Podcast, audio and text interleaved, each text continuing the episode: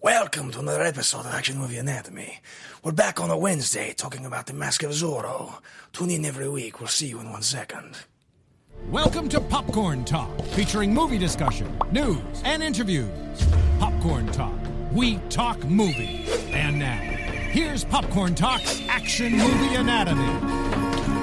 Oh my god, there was so many sounds happening at once. Oh my I was God. like, there's the soar, there's the song. and uh, in reality, I've just had that song playing in my head from when they tango. Yes. For the for the last like since week. you were actually eight. since I was eight.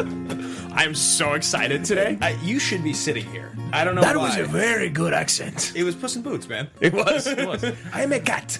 Uh, what's going on, guys? Welcome to the show. Welcome back. It's another uh, Wednesday afternoon. Haven't said that in about a year and a half. Yeah. Uh, good job. Yeah, look at that. We, Yeah. uh, we're, we're here. We do an action movie anatomy. We talk action movies on this show, and uh, today we're talking The Mask of Zorro. We have been talking about doing this movie for years and years and years and years, and uh, it's one of your favorite movies of all time. Do you think this is in your top fifty all time? Oh god, definitely. After watching it again, Thirty? I don't know. It's tough because you know there's a lot of stuff. You, you, you know you. We talked about it a little bit. We, Yeah. we never try to talk too much about the movies before coming on the show, but there is a good amount of stuff about this movie that, if I hadn't have watched it as a kid, I'd probably feel about how you do about it, which I think is still pretty good, awesome. It's pretty right? awesome. But like when I watch it, I I'm I'm just in. You know, I'm like a Right. am like a five year old or eight year old again. Like I love it so much, and it makes me feel all the nostalgia. Wasn't there a movie just recently though? It was exactly the opposite that we talked about. That I said this movie makes me feel eight, and you were like, you, Oh, yeah. and you were like not in a good way, but I was like, no, in a good way. Yeah, what was that? we just did that. Whatever movie that was on the show, it was literally like something that I I don't think it was Pearl Harbor. It might have been. Might have been. Uh, I'll I'll look at it. Uh, I'll look at the list. Um, but yeah, I, I'm really really excited to, to cover this. I'm actually almost a little bit bummed. You even said it. You're like, should we just wait for your mom to be here to cover it I because my know. my mother loves this movie.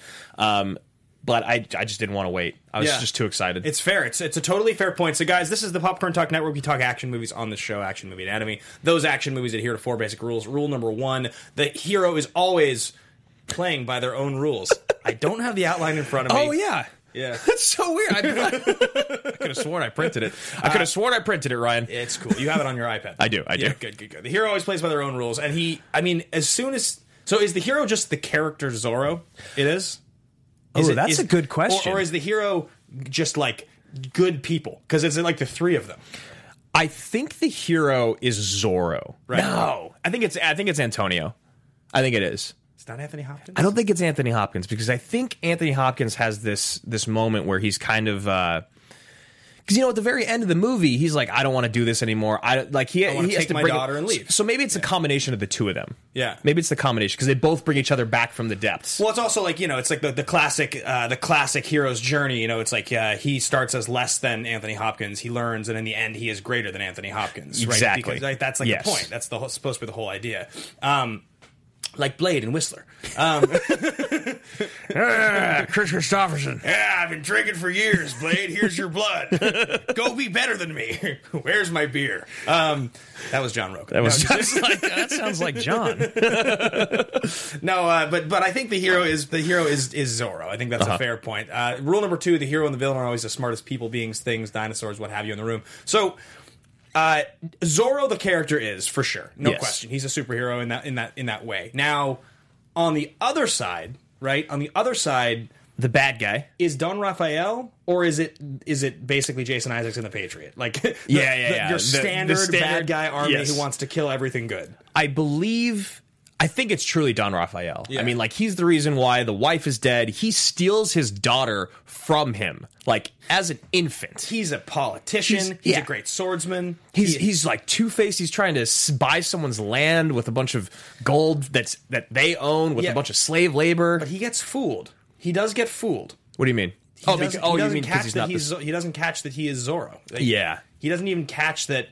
He he's not even quick enough to catch the fact that Anthony Hopkins is in the prison when he goes and looks at him. Uh, yeah, that's a good point. So I think it's a two. I think it's the same thing. I think it's the two and the duo. two. Yeah, Yeah. because the the captain does know that it, he well he, he doesn't. He says whether you're Morietta's brother or not, you are you are someone that is trying to appear as more than they are. yeah, so I have questions about that. We're going to get there. Yurieta. Rule number three: the movie is driven by police, military, political, or mercenary figure. Um, I'm surprised Vigilante's not on there. right? Because Batman's a vigilante. Because when we wrote the rules, we didn't do superhero movies. That's true. That's We true. swore we wouldn't. And this is actually a comic book movie. It's a comic book Yeah, movie. it really Uh, is. A big shout to uh, almost the singles champion, William Bibiani, uh, who is. no, I. I- big and shout to- almost the team's champion, William Viviani. No, but our friend William Bibiani, who I actually went on his show and we and we talked about top comic book movies of all time. Uh, I think it was critically acclaimed. It was no one of the shows that Bibbs does. I can't remember which one it was. I guessed it on about six It's the- months ago. I think the show's called Almost. And uh, when we were counting down our top comic book movies of all time, we got down to number 2 Uh-huh. His second favorite comic book movie ever is this movie. I remember you telling me this, and I Well, was I- so excited to I hear remembered that. last night at like midnight, and we were texting. I was like, "Ah, should we invite him?" It's like it's it's twelve hours from now. That's, that is the least professional thing we would have ever done in yeah, our we life. Don't, we don't like doing that. Um, but yeah, I uh, I was actually really really happy to hear that when you told me that he uh, uh, that he loved this movie that much. I didn't actually know people loved this movie. Like most people don't. Like we actually just talked to Kevin, who is Yeah. the owner of this show, the owner Yeah. of this studio. And Kev loves these type of movies. You even said you're like, you know, Count of Monte Cristo is one of your favorite movies of all time. You've got to love this movie, right? And he, he hadn't even seen it. And we've uh, Action Industries, which is our Twitter, and we'll get to social plugs in a second here. Posted a poll this morning about your favorite swashbuckling movie. Yeah. uh, some of the options were the Three Musketeers. This, uh, what does swashbuckling mean? Is that just sword fighting? I think it's like I think it's like swinging around on ropes, swords, guns. like- Okay, it- okay. it's kind of like adventure movie. Okay. I think ish. Uh, pirates. I thought boats had to be involved for that for some reason. well, I think it's pirates or it's characters that wear those big leather boots with the floppy tops. if those boots are in the movie, it is a swashbuckling Andrew film. and I are both wearing those boots. You just can't see are. it. We We wore are. them to the studio. Uh, no, but but um, and people were responding like they were like excited about the topic. You know, I Mm-hmm. saw a bunch of different Schmodown competitors responding. So anyway, uh, that's rule number three. Rule number four: the movie contains a minimum of one explosion, exploding m- mines of gold. that explosion at the end feels like they set it up, Yeah. and they only had a one, like a one and done, and then they blew it up. And they're like, "Holy shit, this is too big." Yeah. it was gigantic. Massive, It was. It, it would have killed every single person within like a five mile radius, and then they walk out. And they walk out of the smoke Holding a baby. Both both with children. Yes, yes. Like, he's got the, he's got And the they're kid, actually their and kids. She's got a kid. like ah, it's amazing. Um, Happened quick. so anyway, guys, those are the rules of action movie anatomy. So we're going to continue kind of on through the show, but a couple quick shout outs for everybody here who's watching, who's listening. We're back here on Wednesdays. Uh, you guys, or you know that if you're watching live, Mm-hmm. uh, we did this show for years on Wednesdays. We were doing it for Monday for about a year, year and a half. We're back to Wednesdays here at one o'clock. So stay tuned for that. Um, if you want to follow along with anything that we are doing, you can obviously follow along with Popcorn Talk every single week. They have tons of streaming shows, great stuff. Hit that subscribe button. You can follow me personally on Twitter at Ben Bateman Media, Instagram the same. Yep. And you guys can find me at Andrew Guy. You can find the show at Team Action Show. And uh, we have a Patreon, patreon.com slash Team Action. It's amazing. We have so many people supporting there, including two brand new members, Simon Brouillard. And that's a sweet he a name. villain in a Die Hard I- I- He's a movie? sick name. Simon Brouillard. And Louisa Gundel, or Can you Gundel. say- will you say it in uh, in Banderas' voice? Simon Brouillard? No, that's like, uh, That's like That's- what the guy from that's, uh, Eugene may Levy. remem- oh, oh. oh, yeah, that's also... you may recognize me as the villain in a great number of action movies. Um, but yeah, so thank you guys so much for being patrons. Big, big salute to you guys. And if you guys want to become patrons, check us out. Patreon.com slash team action, where we actually just had a post up yesterday because we have an anchor channel now. Yeah, well, so I had a show on Anchor for like two years. You did, Nobody yeah. knows what Anchor is. No. So, but the cool thing about Anchor, if you guys are wondering, you're like, I don't want to hear about this again. Anchor has changed their platform. They, Yeah. So you can actually record and create podcasts on Anchor, which is amazing. But the the and I bel- correct me if I'm wrong here, Ryan. We're hosted through Anchor. Is that right? That's correct. Yeah. Oh, this is on Anchor, Afterbuzz- too. This is great. Afterbuzz is all hosted through Anchor. Uh-huh. So it's a podcast hosting platform. It's the most important and the coolest thing that Anchor is doing. So when you say we're on Anchor, what that actually means is you can listen to the Action Guys, our new show, on Spotify, Yeah. on iTunes. You can go download it on Stitcher, where it pushes it out to all the different audio platforms. That's the coolest function of Anchor. So not only do we have the app. But you guys can listen to our brand new show we're doing once a week, The Action Guys, which we're going to get into a little later in the show. We're going to Mm-hmm. talk about it. But yeah, we ha- we're, we're there where we have a podcast feed now. It's very exciting. Yeah, and if you don't want to look at our faces for this show, you can also go and find this on Spotify and on Anchor as well. So really, really excited about that. And um, let's see, any other shout outs we want to do before we get into the show? Any other quick Mm. shout outs we want to do? What do you think? I don't think so. I think we just get into it. I thought you were being coy. I thought you had one. Um, so, coming up today on the show, we are going to be talking about all your favorite segments, guys. We're going to be talking about thesis statement, fist pump moment. We're going to be talking career defining role, Antonio Banderas. We're going to we're going to we're going to ask the question: Is Zorro his career defining role, or is it Puss in Boots? Puss in Uh, Boots. I can't wait to ask that question, but we're going to start the show off with the very first thing we do every single week, and that is thesis statements. So this is your biggest, boldest thought about the film when the movie comes up in conversation. You say to everybody, you know what? Here's the thing about the Mask of Zorro, not the Legend of Zorro, not Zorro the Gay Blade, right? the Mask of Zorro. Mask of Zorro. Here's the thing about it. Here's the best, the worst, the only, the first, the last, the greatest. It should never just be like I think Catherine Zeta-Jones is beautiful in this film. Yeah, she fights good with that sharp thing. You want it to be something strong you can hold on to, uh, and it can be anything. It can be anything you want. And I think you have a sweet one. I do. I do have a good. I, I, I had a few. Uh, I wanted to say it was the most underrated action movie from the '90s, but I decided to just go with a, a hard and fast. This is the sexiest action movie of all time. Sweet. It just is. Is it the most romantic? Absolutely not. is it the sexiest? Oh my god, yes it is because.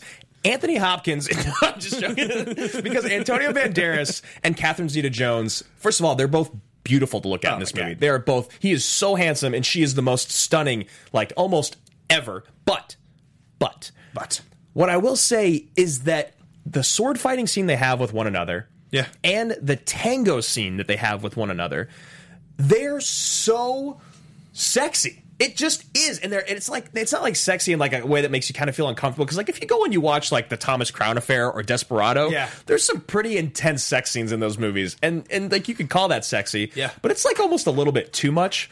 Whereas like this, hey Jeff Graham, what's up, Love man? that. Thank you so much. Interrupting your show? Nope, you're the best because we're bad at our jobs and we did not print these out.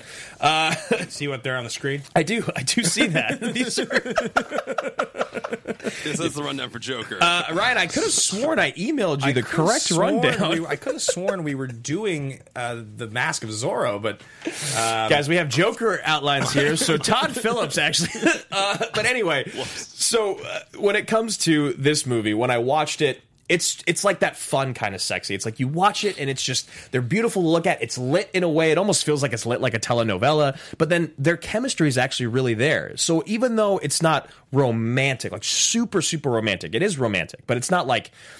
It's not like a like a true romance film. It's Yeah. definitely an action movie with this layer of it when I watch it, it just it's just fun and they're amazing to watch. And that dance scene, that thing locks it in for me. The tango? it is so incredible. It's sexy. It's very. ve- I wish I could dance like that. I mean, who doesn't? There's a reason that Grabs Antonio his- Banderas. Uh, fact Love check it. me on this. Uh, fact check uh, Ryan. W- w- did he ever win Sexiest Man Alive? People, I feel like he probably did. And also, did Todd Phillips direct this movie? I feel like there's a good chance that Antonio Banderas, some somewhere between 1998 Oh, he and had to have. 2004. Uh, usually, I have lists like this memorized, but I don't have this one memorized. Uh, he did win. he did. I knew it. of course he did. I'm pulling up the year right now. it's 2002. Yes, We should play. We should play a game every week on the show. Guess did Guess they or did what? they not win? Said people, sexiest man alive at some point. And I feel like every time it's just yes. Yeah, it's yes. It's almost always yes. And his sex appeal is outstanding. it's it's, it's, uh, incredible. it's It's, unreal. almost Patrick Swayze good. Nobody is Patrick Swayze good. He won in 1990. Oh, you know what? The other movie that probably makes me feel this way, Uh, Yeah. and and someone just said it in the chat. I do love the original Three Musketeers with Chris O'Donnell, Kiefer, I- e, and Tim Curry. And uh, And and, Rep- Oliver Platt, right? Yep, and Rebecca De Mor- Yeah. De, De, De, De Mornay. Mornay, yes. And uh, and that one guy who talks like this, and he's bad. He's the bad guy in the, in Oh the yeah, Crow. yeah. Michael. Uh, Michael. I, yep. I, no, we're almost there. We're so close. No, I, we can get this. Michael Hightower. Always plays characters where he wears big Uh, flowing white shirts with tight cuffs. God, he's wonderful. He should have been in this movie. Wincott. Wincott. God damn it! You're fired, Ryan. Uh, we can't do this. Please, Samsonite. please don't cancel our show, Ryan. way off. Uh, yes. God, Michael Wincott's so good. Yeah, so good. Um, okay, I'm gonna I'm gonna say, and this is tough because I, I I was trying to distill this down to like a this was the greatest, and I just can't I can't settle if this is hundred percent like the greatest. So I'm gonna say this: Okay. Anthony Hopkins is a top three superhero mentor character ever. So like this includes Oh, this includes okay. Jor-El, this includes like you know Liam Neeson in Batman It's Begins. like Jarrell. yeah. Who's he? like we're talking fathers, mentors, anything. Yeah, Like the, the yep. I'm gonna teach you. Uh, So over Richard Harrison in in Monte Cristo. like I, over it's like I'm, I'm so tempted to say just the greatest because he's so magnetic in the role he's, so, good. perfect He's white. yeah And he's playing a Mexican, okay? Like, let's just call it what it is. And I'm so okay with it. hollywood went backwards 50 years with this movie They really did, but they were like, "But it's Anthony Hopkins." It's Anthony Hopkins. And Anthony and Antonio Banderas was like, okay "No problem." he's just he's so wonderful and he's so he's so likable it's a little a little unbelievable at the beginning of the movie that he's actually Zorro. He's yeah. jump- and he's jumping around, but they like they like put the makeup on him and they make him like kind of younger, and he does immediately admit that he's getting too old for this shit. Yes. and he retires. Here we go. Take two. do we have the real outline coming? this time, Jeff Graham's back. Is this Legally Blonde too? Is that right? Nope, still joking. Nope, still joking. Thanks, Jeff. Thanks, Jeff. Um, so sorry. So keep going. Keep going. Um, and uh, he's just yeah, he like he, it's a little unbelievable, but he's as soon as he starts teaching him when they're like in the lair, and he's like, he's like, this is your circle. Uh, Yeah. you know, I can't do it. It's a deep- yeah. The deeper, dude. Closer, Yeah. closer. And he's sitting there drinking wine, and like it's just it's just like a. I think the thing about this movie I love so much, and why he's so enjoyable, is that anytime you you enter the world of, of family friendly with a movie, like Mm-hmm. you want a family friendly movie that's going to appeal to kids and adults. It has to be exciting. It has to be engaging. Your characters need to be memorable, which is why basically like all animated films cast like all Oscar winners because they know, and it's also Right. another reason why you have superhero films. Often the villain is a another Oscar winner. Like it's such an important piece of the puzzle. You need like your most real character to be a really talented actor. So when you're making this movie, you're kind of like, okay, so Antonio Banderas, he's up and coming. We like him. He's a, he's a hot young guy. Catherine Zeta-Jones, stunningly gorgeous. We think she's very talented. She doesn't have a great body of work yet, but like she's working on it. And now we're gonna just cast Hannibal Lecter. Not only Yep. that, he was Hannibal Lecter, but he's gonna be such a likable character for children. Yes. the families are gonna watch the guy that ate people seven years ago and won an Oscar for 18 minutes of screen time, and he's gonna be so he's gonna be reading a book with his feet on Banderas' back as he's doing push-ups he's, like, over sipping candles. wine. Yes. and he's so likable. It's that's why I think like it's different than like Liam in Batman Begins because like that's a much more down the middle type of role. Like it's it's so much easier to make that role good because it takes itself so seriously anyway. Well, he's he's our uh, General Hummel in Yeah. this movie. He is. He grounds this thing completely. And like again, I, I understand Anthony Hopkins is a British man, but he does this actually well enough, in my opinion. And it's the '90s, so you got to give it a little bit of leeway. Yeah. You know, obviously that would never happen today, and he would probably never take the role now. But uh, he's so endearing, and the moments that he has with Catherine Zeta-Jones when he's petting the horse, and when he has Oh, yeah. the real moments with Ant- Ant- uh, Antonio Banderas, like that's the shit that makes this movie good. It really is because if this movie is just the action scenes, and I'm not 12 years old anymore, Yeah. this movie's not that great. Everything else about this movie, this is a great example of it's the things that happen in between the action to make us love a movie. And I have to clarify this because Mac Ryan, General Mac Ryan, freaking out in the chat. Five-star General Salute, Mac five star. He thought that I didn't know who Jor-El was. I do know who Jor-El was. I thought you said Jor-El. Mac hates everything. I was like, is this from Friday? Is there a mentor on Friday? Like I had, I was like, I had no idea. Uh, so anyway, I'm, I'm glad I had to clear that up because uh, you know Superman. So next up, we're gonna get to uh, we're we're gonna get to uh, career profiles. So starting with Joaquin Phoenix. Um, no, because of Joker. Yeah, I got you. I, I was expecting a better laugh. Well, it's because at first uh, the names were so close. and also we're supposed We're to do supposed to do a different fist bump. segment Yeah. first. Yeah, I That's- that's what I was looking at. Jumped the shark on the joke. I was so excited. Um, all right, guys. Next up on the show, we got this thing called fist pump moment. It's something happens in the movie. You look around. You're like, are you seeing this right now? This is so awesome. Yes. It is fist pump, not fist bump. Yep. And uh, you get hyped, and you get to you get to you call your buddy, turn this movie on. You got to see it. Um, you had one of these actually the other night after watching Harriet. I did, dude. I I actually had. Okay, so I I go to this thing called the Dean's Movie Night. It's, it's at my girlfriend's place where she's getting her doctorate, and they and they have this this uh, they do it once a month or once a quarter, and uh, it's usually mainly like professors and students are there watching a movie. And we watched Harriet the other night, and I will say there was probably maybe in the room maybe five people of uh, that weren't white, and the rest of it was all white people. There's probably thirty people total. Okay. they were hooting and hollering and cheering and fist pumping during that movie. It was amazing, and there was a moment where Harriet Tubman she's singing this song. It's like "Let my people," it's like she sings Yeah. it numerous times throughout Yeah. the movie. This old ass professor behind me sang along with it. Wow. it was incredible. It was one of the best movie experiences I've ever had, in one of the most shocking places to have it. They, they, so that's the Moses song. Yeah. She sings it throughout the movie to like let slaves know that she's like in the woods. Ah, that's pretty cool. It- It's really cool, and she has an incredible voice. Yeah. I, I still want to do a review on this movie because I loved it so much, but I was just shocked Yeah. by how much this room was fist pumping. Like I wanted to be like, "That's the segment on my show." I'm so disappointed that I that I missed that movie. There was like a, every once in a while in, in a line of like four or five invites, I'll, I'll I'll have to miss one. Right. and I missed that one, and I'm like very disappointed I missed it, especially considering she got nominated for best actress for the role. I- Uh, and I was I was- I I would totally be okay if she won. Really? Yeah, Is that but I good? haven't seen the other roles. But I'd be okay with what she did in that movie winning an Oscar. Yeah. Uh, so anyway, fist bump moment. Yeah, did we So- say? Oh no, you were just talking. Yeah, I was just making what it is. I just, I just was thinking about like you know you call your buddy and that's what you did. Yes. So, so um, yeah, there are moments in this in this movie that I think are definitely fist pump worthy. It's a kids movie, so I definitely think you have to work harder as Mm-hmm. an, like okay that you were talking about our our experiences of watching this movie.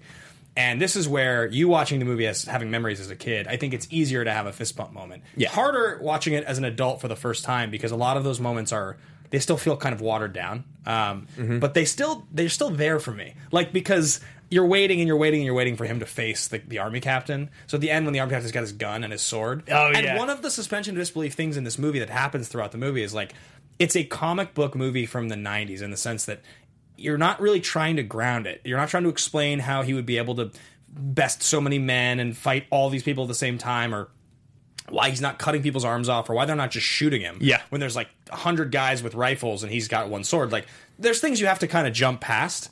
So, this is a great, like, nod to that because the guy's standing there looking at him and he's got the gun and the sword and he throws the gun down and you're like, you're going to die! You're going to die by sword! He's going to do it! He's going to do it! He chapped him, honey!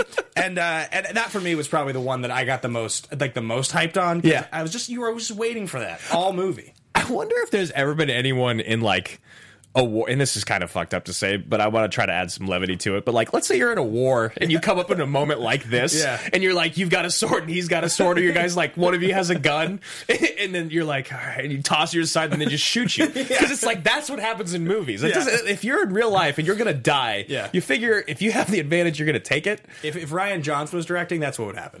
yes, yes, exactly. That's a great fist pump moment. I still love that. I, ah, God, I.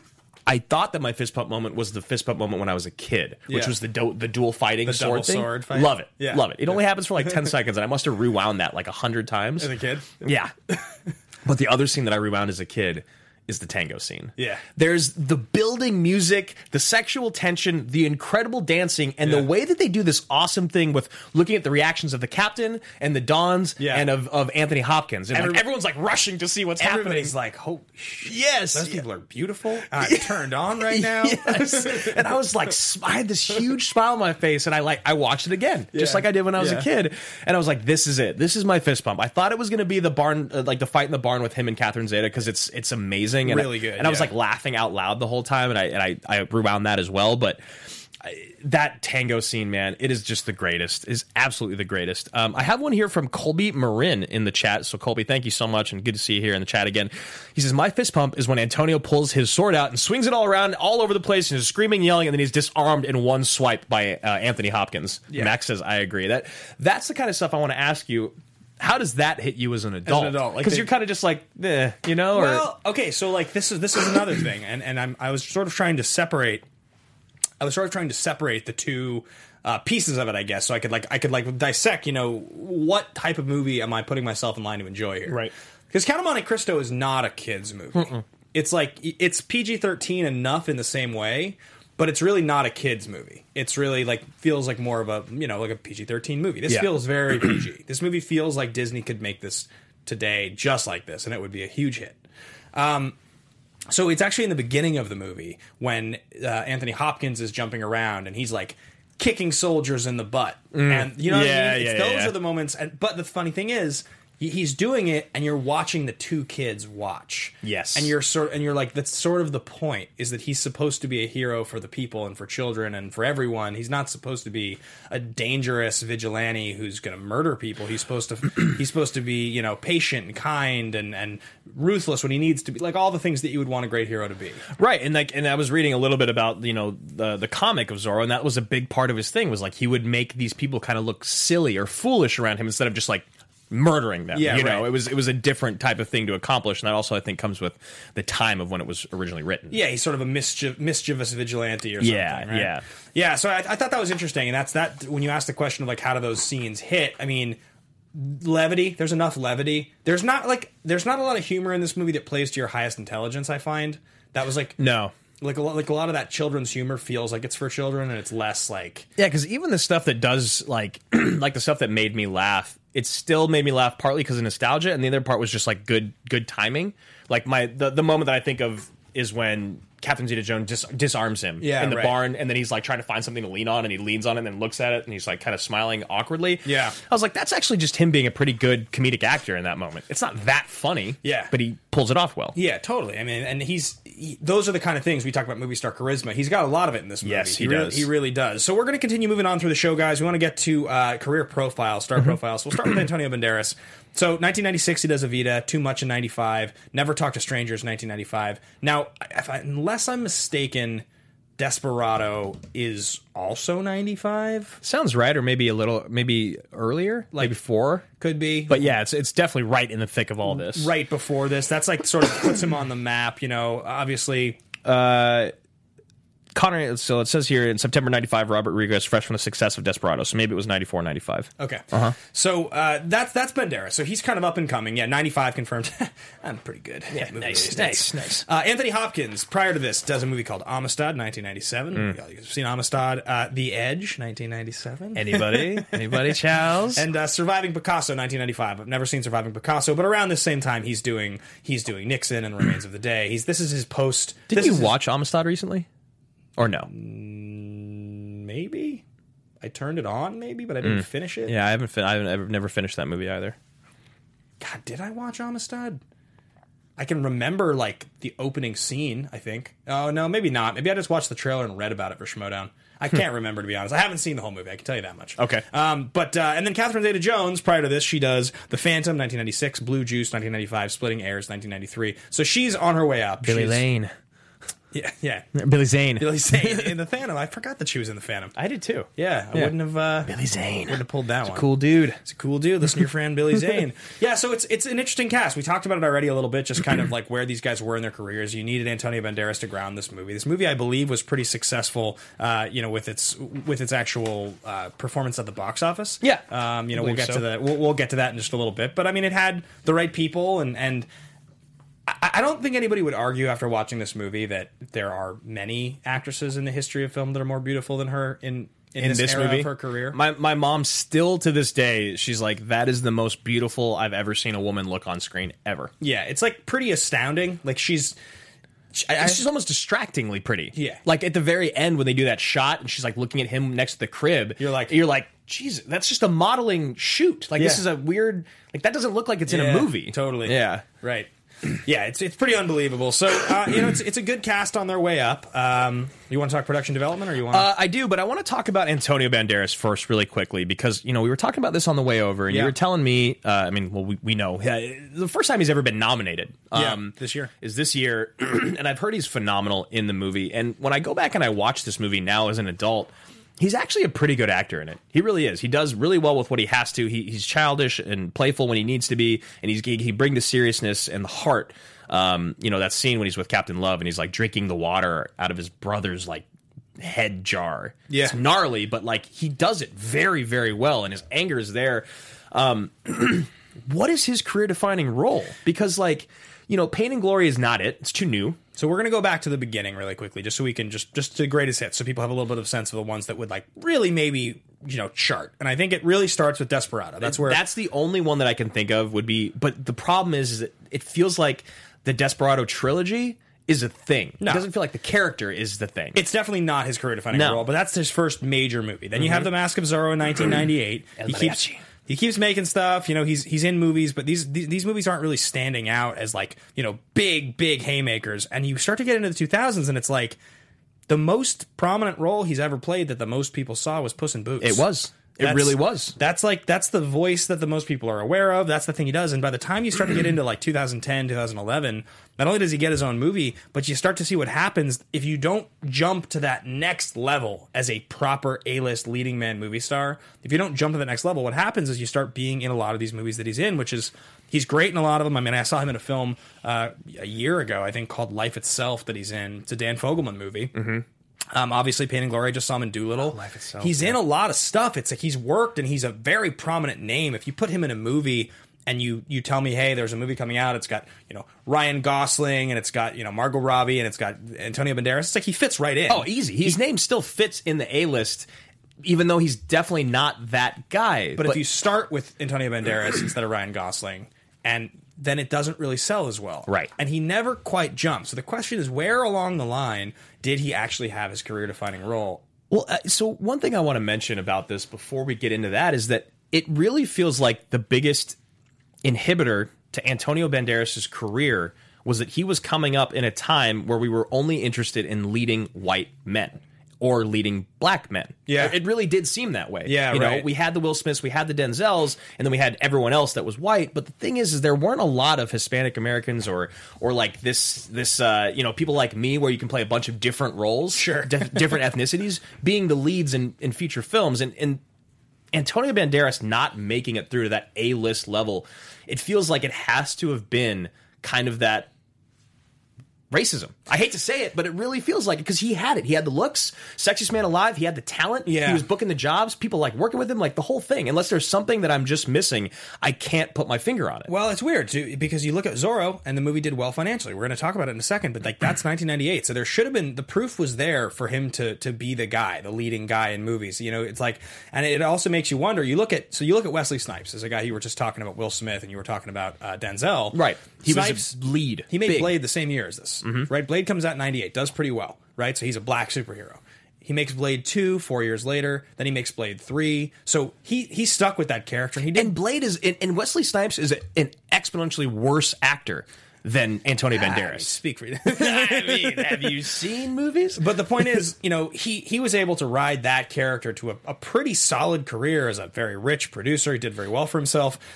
You know, you wonder like. What if instead of waiting, because when does Legend of Zorro come out? I want to say they waited I think too it's long. like three years later. Or no, no, it's like 2000. I think it's like six years later. I, I was gonna say it's like 2004. Like 2004 or five. That Yeah. feels like I feels like they waited. or 2003. It's I'm- three.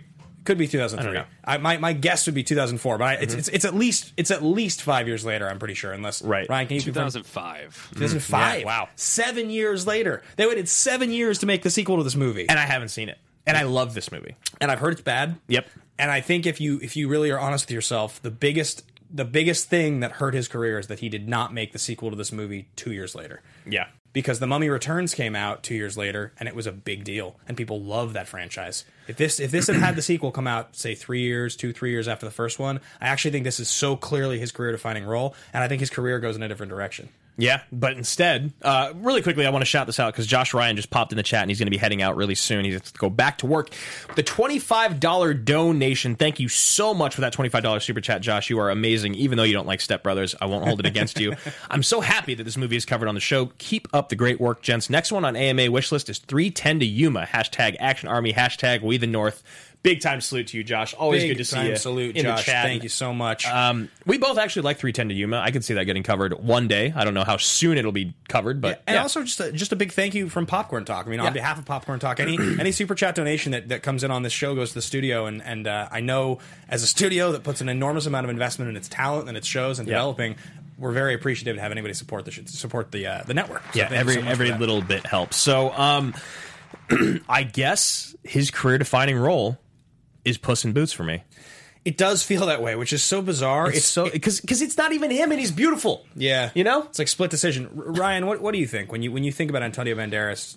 It's so funny because when I grew up with Antonio Banderas, it was Spy Kids. I was that's, That's what where- someone that else was my was saying in the first chat. blood Yeah. for him. Yeah. I remember seeing him like, oh, he's the dad in Spy Kids, and you could just tell he had this the way he carried himself. Like this guy is a legend. This guy Hmm. must have had a major career, and then I became aware of Zorro and everything. But um, uh, honestly, I don't think he's ever been better than in Pain and Glory this year. I was completely You saw it? floored. Oh, I saw it. oh, you yeah. did see it. Absolutely floored by it. Like Awesome. I n- didn't even know he was capable of what he did in that movie. Um, but I think What it's got to what be is Zorro. his what kind of care? Uh, it's got to be Zorro for you. It's got to be Zorro. what is his uh his thing in Pain and Glory? Like, what's his character like without spoiling the movie? He, he plays a filmmaker. He plays a director who has made a ton of hits, and he's kind of washed up. He's a drug addict. He's addicted to heroin. oh, there it is. And, uh, That's he's it. come That's all I need But to the hear. Thing, my, my one thing about Puss in Boots, though, is Puss in Boots. They're playing off of his his Legend of Zorro. Right. He is. That's Zorro. true. That's a good point. Yeah. Actually, that's a great point. Uh, but you still have to go back and do the work. You know, where it's like Puss in Boots was so in your face for so long. He has to do the work to be Puss in Boots. Yeah, it does. uh, that you know what you might have won me over. I like that. I like that Puss in Boots is based off of him being Zorro. I'm pretty sure Antonio Banderas could just like lay naked eating grapes on his couch and just and do do that role with any without any work. Yep. It- I mean, but that's what happens. Uh, someone in the chat said earlier that he trained with the uh, like national fencing team of Mexico or something like that. Sweet. For a, a bu- I wish I could get it exactly, but he did a bunch of that training because his fencing you can tell is really good in this movie. Doesn't surprise me. Classic actor thing. Classic actor. Yeah. Uh, so let's go in here and we'll hop in to production development a little bit. There's a lot actually about this movie. Uh, so in August 1994, Sean Connery was cast as Don Diego de la Vega, uh, while Salomon stated that the rest of the major cast would be Hispanic or Latino. And Salomon, for you guys that don't know, uh, is, is something I also don't. Who is that? Is that the director? Or no, not the director. The producer, producer. I would assume, yeah. Yeah, yeah dir- directors, of course, Martin Campbell. Uh, so. Connery and Solomon eventually dropped out in September 95. Robert Rodriguez, fresh from the success of Desperado, signed to direct with Antonio Banderas, who had also starred in Desperado, as we all know. But then Rodriguez backed out over difficulties in coming to terms on the budget. Um, blah, blah, blah, blah, blah. We can skip ahead all of that.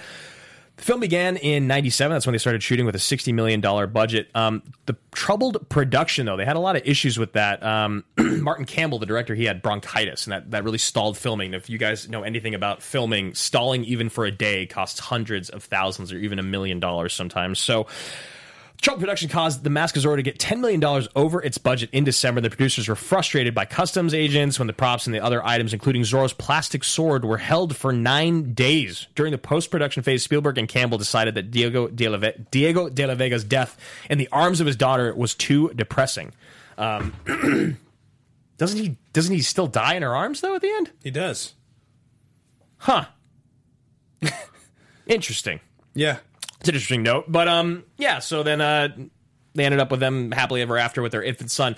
Diego definitely dies though. That's Yeah. definitely something that happens. So I'm, I'm a little confused by that. But uh, you know, Spielberg having his that's probably why this movie's so good. Spielberg? Spielberg loved it. Spielberg loved it. Um, yeah, so uh, we, we talked about the, the the producers, we talked about the director a little bit. Well, I know we haven't talked about Martin Campbell. Yeah, yet. you I'm talk excited. about Martin Campbell. We're safe saving that one, but uh, it is written by uh, Ted Elliott. Ted Elliott, who wrote Aladdin, Shrek, Pirates of the Caribbean. I mean, this movie has that feeling. It's it's a very family friendly, very fun adventure.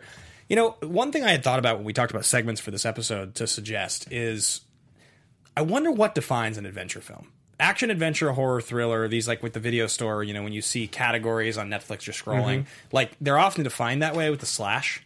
Adventure and action, they feel like so distinctly different. A lot of adventure movies are action movies, a lot of action movies are adventure movies, but to have them all in sort of one category, like this is so distinctly, distinctly an adventure movie. Yes. Right? Yeah. Does not feel like an action movie. Well, I think the biggest thing about it is that like when you uh when you sit there, actually Ryan here has he says he has clarity on the changed ending. So what's up? Right, so I- they actually just didn't have the scene where they were happily married with the infant at the end. So they, they actually added that three months later. Gotcha. So it actually just ended with the death of the daughter in his arms. Got it, got it. Okay. Oh, that, eh, I think that's maybe better since it is a kids movie. That Something, makes sense. Uh, Right, exactly. What were you just saying though? I was talking about action movies versus adventure Oh, yeah, movies.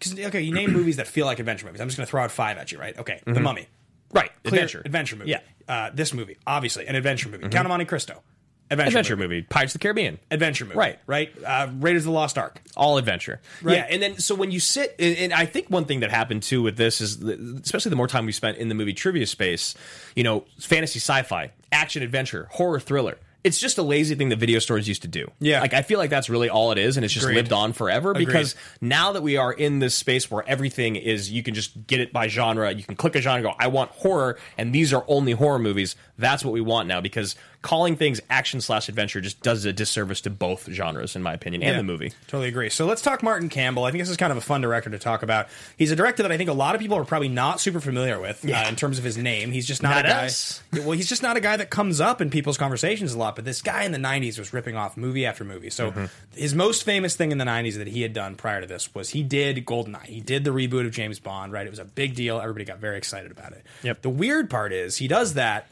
He does this. He does Casino Royale in 2006. Yes. Right? It's like a big deal. It reinvents James Bond. It's totally dark. It So feels good. Nothing like this. It's like a very, very dark take on James Bond, and it's fantastic.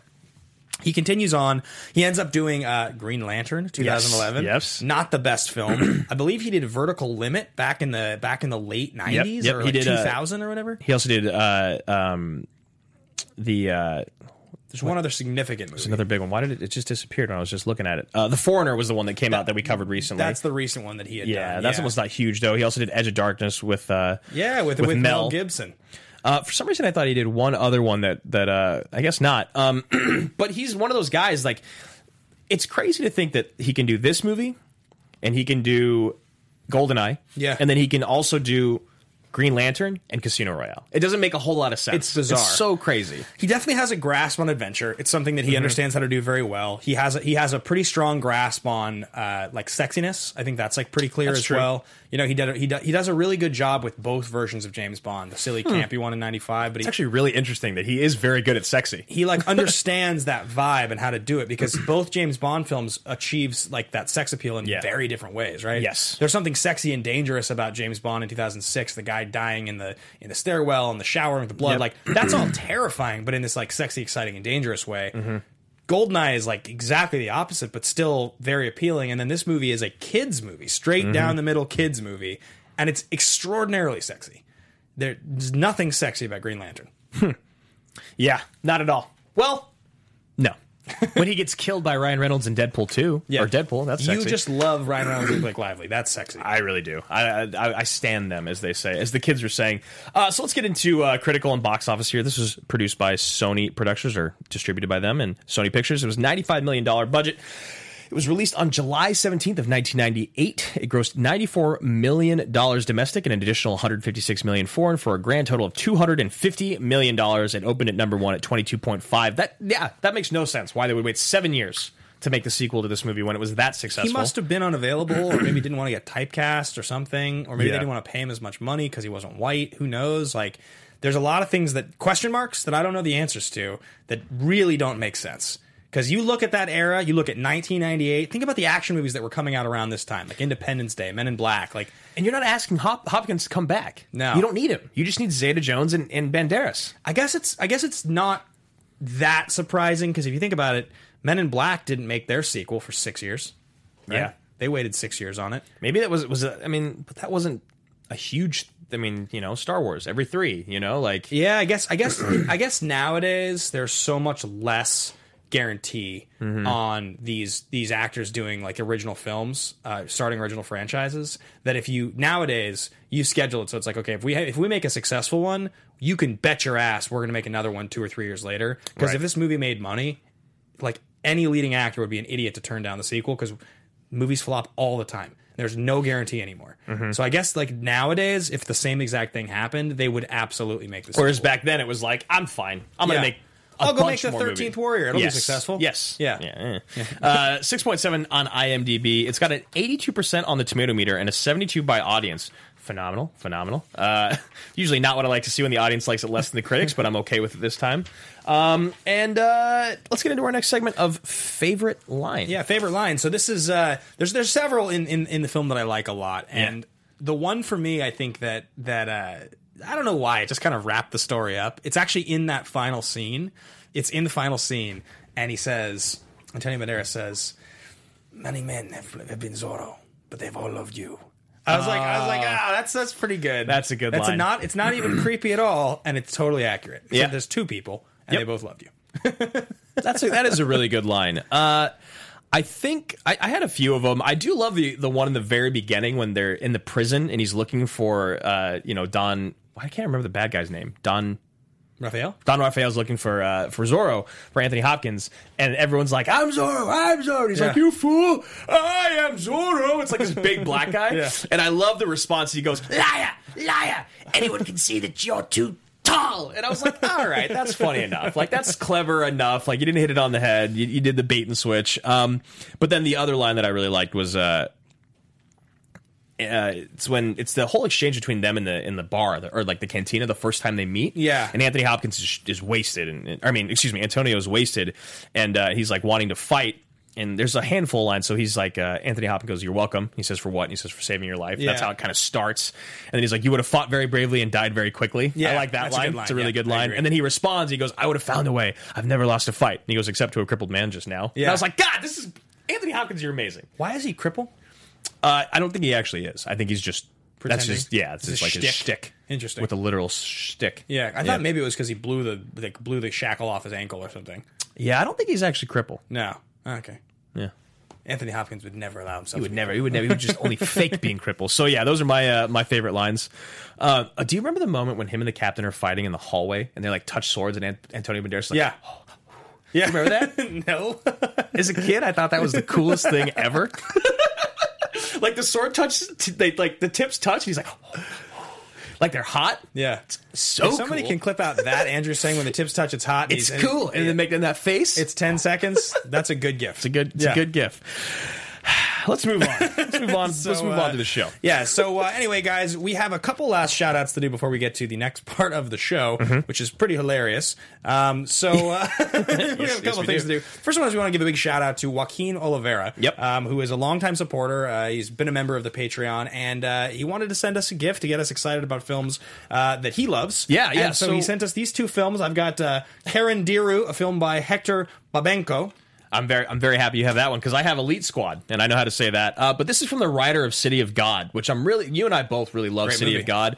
Uh, and uh, thanks, man. Thanks for sharing these with us. Uh, I actually love having DVDs like physical copies of Yeah. DVDs. So these are these are a great addition, and uh, we we really appreciate you, man. Yeah, Andrew has a DVD player still. I don't. I do. So I do we'll, still we will have watch one. these together at his home. Yes. Um, and I can't wait because I love learning about movies that I don't know about, and Mm-hmm. it's very generous of you to share that with us. Thank you so much, man. We Big salute appreciate to all you, the man. support. Big, big salute to you. Um, there are three action movie categories to Mm-hmm. do, and we're going to get there in just one second. But before we do, I do want to talk to you guys a little bit about our new show. Yes. Because we we we now we announced it last week that we were doing it, and some of you guys probably have already watched it. The Action Guys was a show that previously we used to do over on Collider. Uh-huh. It was a podcast we did on the Collider Podcast Network, and we decided to move on from uh, that version of the show, and we transitioned it over to our own YouTube channel, uh, which is Action Industries, YouTube.com/slash Action Industries. Every single Sunday night, we stream the show at 5:30 p.m. It's a two-hour live streaming show, and every week is going to have like a main topic. We're going to try to have guests do call-ins. This last week, the first episode was our top 10 movies of 2019 episode Yeah. with Mark Riley, who is uh, one of our longtime buddies. He's my partner in the movie Trivia Schmodown.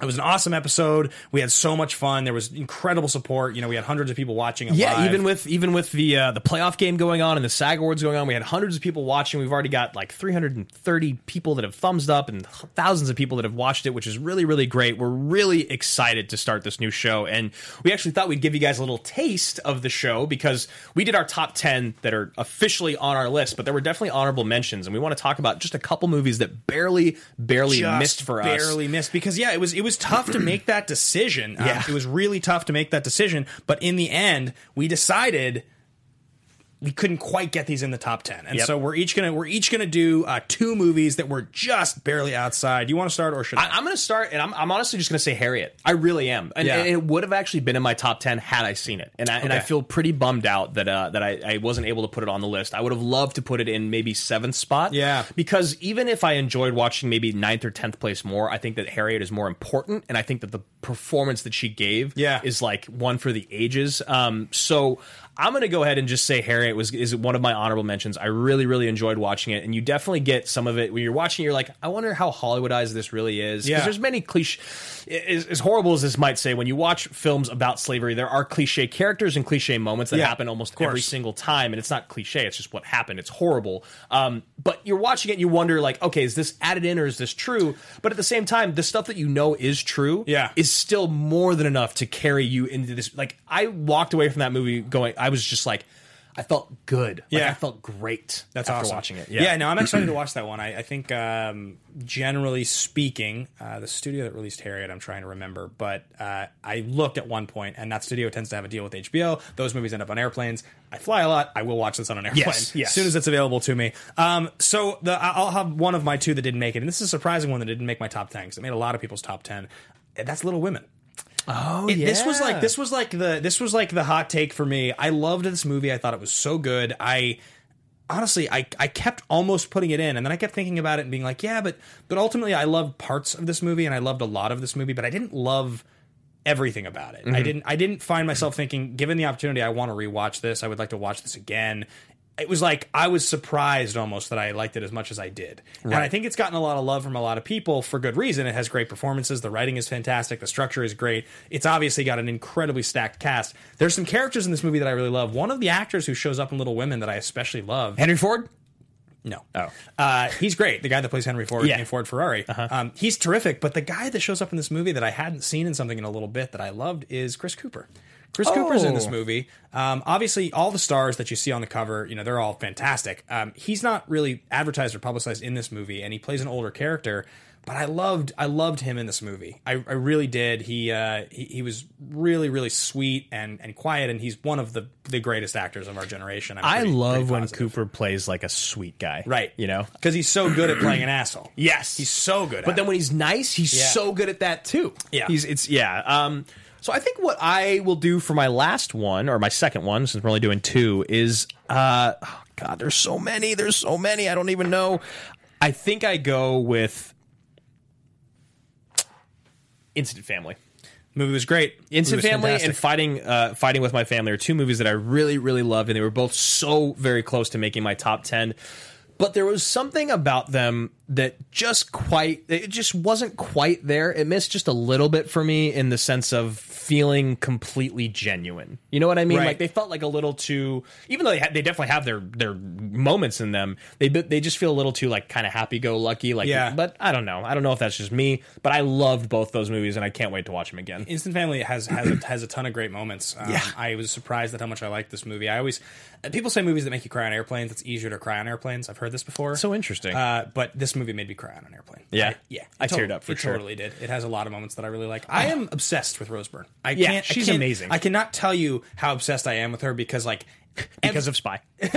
every movie she shows up in, I'm She's phenomenal. I'm always like I'm amazed at how funny she is, how like A type and like annoying she can be if she wants to be, how like sexy she's able to be. Mm-hmm. Like she she fits and checks so many Hollywood boxes, right? She's she's so good at playing the like the concerned wife. Mm-hmm. She's so good at playing like Reina in Spy. She's like the sexy, like you know whatever, Yeah, whatever you wanna heiress, call her, evil evil heiress, something. Um, she's just generally funny. In like I just saw her in um, in uh, Like a Boss, the uh, the movie with her and Tiffany Haddish, and she's really funny. Mm-hmm. Really? like she's just really genuinely incredible. I, it's a big big salute to her. Um, Yeah, she's a great actress. Uh, I know another movie someone Dan V nine hundred just mentioned here. He says the Mustang is the most underrated movie of the year. Honestly, we both loved that movie. Yeah, so the Mustang actually is one of the three that I have written here, and, and Mm-hmm. just because you shouted it out, I'll go with my other one. I love the Mustang. When I saw it back in January, it was my favorite movie of the year, um, and I interviewed the, the the cast, the director, and I really enjoyed that. But the answer for me is the Peanut Butter Falcon. Oh, that was gonna be the long shot. I didn't know we were gonna do three.